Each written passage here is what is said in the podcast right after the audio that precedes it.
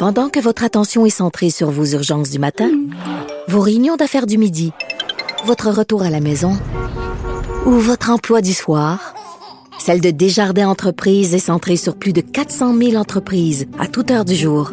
Grâce à notre connaissance des secteurs d'activité et à notre accompagnement spécialisé, nous aidons les entrepreneurs à relever chaque défi pour qu'ils puissent rester centrés sur ce qui compte, le développement de leur entreprise. Vous vous demandez si les plantes ressentent de la douleur? Ou encore, comment est-ce que les daltoniens voient le monde? Le balado en cinq minutes est pour vous. Explorez la science, l'actualité et l'histoire en un temps record. La Feu, en collaboration avec le gouvernement du Québec, est fière de propulser la série Balado en cinq minutes. Ne laissez pas les questions sans réponse plus longtemps. En cinq minutes, disponible sur l'application et le site cubradio.ca. Ne vous laissez pas berner par ces prises de position saisissantes. Geneviève Peterson est aussi une grande sensible. Vous écoutez Geneviève Peterson. On va faire un retour euh, sur la conférence de presse de la coroner qui était en charge de l'enquête entourant la mort de cinq motoneigistes et leur guide. Ça se passait en janvier 2020 au lac Saint-Jean. Vous en rappelez, on l'avait couvert. Euh, C'était une histoire qui avait quand même euh, été euh, très, très tragique. Ça s'est passé en soirée. C'était un groupe de neuf motoneigistes qui était dirigé par Benoît L'Espérance. C'était le guide. ils se sont engagés sur un ben, sur le lac Saint-Jean, dans un endroit très connu des gens qui fréquentent les sentiers de motoneige à ce niveau-là. Mais pour des gens qui sont de l'extérieur, euh, c'est peut-être moins évident. Puis là, pour parcourir les derniers kilomètres qui les séparaient de leur destination à Saint-Gédéon, ben ces touristes-là, je pense, ont pas attendu leur guide, ont continué. Bref, on va en savoir plus, mais visiblement, la visibilité était mauvaise. Les motoneigistes ont dévié du sentier balisé et se sont dirigés vers cet endroit qui est bien connu pour ne jamais geler l'hiver. C'est la rivière de la Grande Desserge. La glace là-bas était très, très mince. Puis ça a pris des jours avant qu'on les retrouve. Là, vraiment, c'était une histoire horrible. On est avec Nicolas Saillant, qui est journaliste au Journal de Québec qui a assisté à ce point de presse. Nicolas, salut. Allô, ça va bien? Ben oui. Euh, écoute, euh, je l'ai dit, là, ça a été des recherches difficiles, puis bon, euh, les gens le savent, là, je viens du lac, c'est quelque chose qui a beaucoup touché le monde là-bas, mais qui a touché les gens aussi à la grandeur du Québec, parce qu'on a cherché ces touristes-là de nombreux jours, le, guide aussi. puis, tu sais, on dirait que ces recherches-là, ça se passait toujours de plus en plus mal. Il y a même un hélicoptère qui, qui s'est écrasé. Ça a pris combien de temps finalement avant qu'on retrouve les corps? Mais le dernier a été retrouvé en mai, imagine-toi donc. Fait que ça a été très long.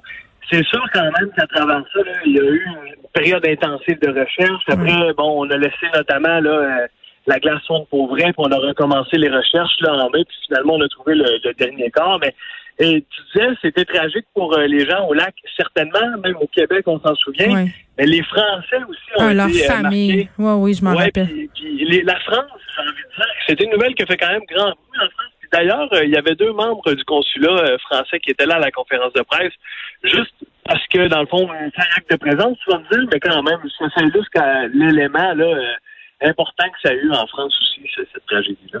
Oui, puis ça, ça avait donné lieu à toute une discussion, euh, notamment sur la sécurité en motoneige, euh, d'avoir des touristes, euh, des conducteurs inexpérimentés. puis tu sais, c'est plate parce que j'entendais aussi beaucoup de gens remettre en question les compétences de ce guide-là, Benoît L'Espérance, qui avait de nombreuses années d'expérience derrière la cravate. Est-ce qu'on sait si ça a donné lieu à un changement de pratique? parce que pour les compagnies qui louent ces motoneiges-là, pour en avoir loué, Nicolas, à plusieurs reprises, puis je sais pas si ça a changé, mais moi, quand j'allais louer une motoneige, j'étais genre, OK, voici les clés, euh, voici les consignes pour les sentiers au Québec, euh, soyez prudents. C'est à peu près ça, là. Oui, c'est clair. Mais euh, je dirais que la coroner, jusqu'à certains points, s'est fait couper l'herbe sur le pied par le gouvernement. Remarque que c'est pas une mauvaise nouvelle. Là. Elle, elle, fait pas de guerre d'ego par rapport à ça. Mais le gouvernement, rapidement, en janvier 2020, depuis l'accident a eu lieu en janvier 2020, avait annoncé euh, un projet de loi pour mieux encadrer euh, donc les personnes qui louaient des motoneiges avec une formation plus pratique et aussi une formation qui n'a pas encore été mise en place, mais une formation pour les guides de secourisme, disons, en, en, zone éloignée. Alors déjà là, euh, il y a une loi qui est mise en place, qui est encore à être vraiment peaufinée, là, je dirais, mais qui encadre ce type de pratique-là. Fait que pour l'instant, les recommandations, disons, euh, étaient déjà comblées à ce niveau-là. OK, puis c'est quoi les principales recommandations euh, de la Corona? Ben, c'est pour ça, le, je dis, c'est de couper pied. Donc, il reste des choses un peu plus cosmétiques, j'ai envie de dire. C'est-à-dire que là, elle propose notamment euh, des balises GPS ou même des, un, bon français, des walkie-talkies entre les gens d'un groupe comme ça pour qu'ils puissent se parler plus rapidement et des GPS aussi pour que lorsqu'il arrive des drames, euh, il soit euh, euh, géolocalisé plus rapidement. Donc ça, c'est une des recommandations qu'elle offre. Ça pourrait être, par exemple, une puce qui est placée dans euh, les, les, habits de motoneige, si vous voulez, là, qui sont loués, qui pourraient être comme toujours en permanence sur eux. Oui, mais attends, les, les walkie-talkies dans les casques de motoneige, c'est quelque chose qui se fait déjà quand même, c'est assez répandu, là? Ah, absolument. Puis c'est ce qu'elle dit. Là. Elle, elle n'a pas pouvoir de, de contraindre qui que ce soit à faire ça. Elle recommande quand même que ce serait une meilleure façon de communiquer entre eux d'avoir toujours ça quand on a un groupe, de pouvoir discuter entre eux par ces, ces appareils-là de téléphonie. Donc ça, c'est une recommandation. Après ça, principalement où ça a eu lieu, l'accident, il faut comprendre là, que, euh, puis on n'en a pas encore parlé, mais la coroner, elle, a peut faire un, un aparté, là, mais assez important quand même. La coroner, elle ne peut pas euh, euh, blâmer qui que ce soit. Mais ce qu'on comprend, c'est que la décision de prendre ce raccourci-là, ça a été fait par euh, du propre chef euh, par le guide. C'est le guide qui a décidé de prendre ce chemin-là. Ah, tu vois, c'est ça. Longuement regardé ses cartes parce qu'il semblait pas certain. Il était pas familier avec ce raccourci-là. Manifestement, c'était la première fois qu'il le prenait.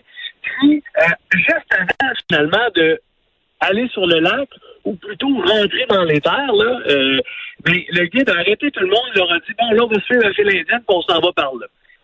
Vous voyez, ligne. Encore une fois, la coroner ne peut pas blâmer qui que ce soit, mais il y avait pas. Euh, oui, la visibilité peut-être était un peu. Euh, c'était venteux, il y avait un peu de, de, de poudre, mais pas assez finalement là, pour déranger. non, parce que tu perds vite, tu perds vite tes repères sur un lac quand il se met à venter un peu, là, puis sur un grand lac comme le lac Saint-Jean en particulier. Ben oui. Exactement. Alors, mais tout ça pour dire que même à ça, il n'y a pas bifurqué de sa route qui allait en direction de, euh, de Saint-Gédéon à ce moment-là, en partant Saint-Henri jusqu'à Saint-Gédéon. Mais on le voit avec des photos de glace qui ont été prises quand même quelques jours plus tard, puis les, glaces se changent à cet endroit-là, c'est évident, mais tu vois que hein, la glace est très friable à cet endroit-là. C'est dangereux. Et aussi, juste pour illustrer ça, imaginez l'histoire d'horreur, imaginez en pleine nuit en janvier, là, sont neuf euh, euh à suivre. Euh, le guide, l'Espérance, est le premier. Il passe, lui. Il passe sur la glace friable, mais les cinq autres derrière lui tombent à l'eau. C'est ces cinq personnes-là qu'on n'a jamais retrouvées vivantes, finalement, mmh. les cinq victimes. Les deux autres derrière, eux, sont tombés à l'eau, mais grâce au dernier, il a réussi à les rescaper, à les sortir de l'eau. Et à ce moment-là, une fois qu'il était sorti de l'eau et qu'il attendait sa glace, imaginez, l'espérance est revenue parce que lui, il ne trouvait plus personne, mais vu qu'il était passé, il a réussi à revenir sur ses pas ouais. en voyant les trois avant de repartir pour rechercher les cinq manquants et lui aussi mourir. Alors, c'est vraiment une histoire d'horreur quand même quand, quand la coroner nous, nous, a raconté ça. Mm. Cet après-midi. Bon, la coroner euh, Maître Tremblay qui a mis cinq re recommandations après avoir constaté euh, divers manquements. Nicolas Saillant qui a couvert ça pour nous, qui est journaliste au Journal de Québec. Merci. Ça fait plaisir. Bye bye.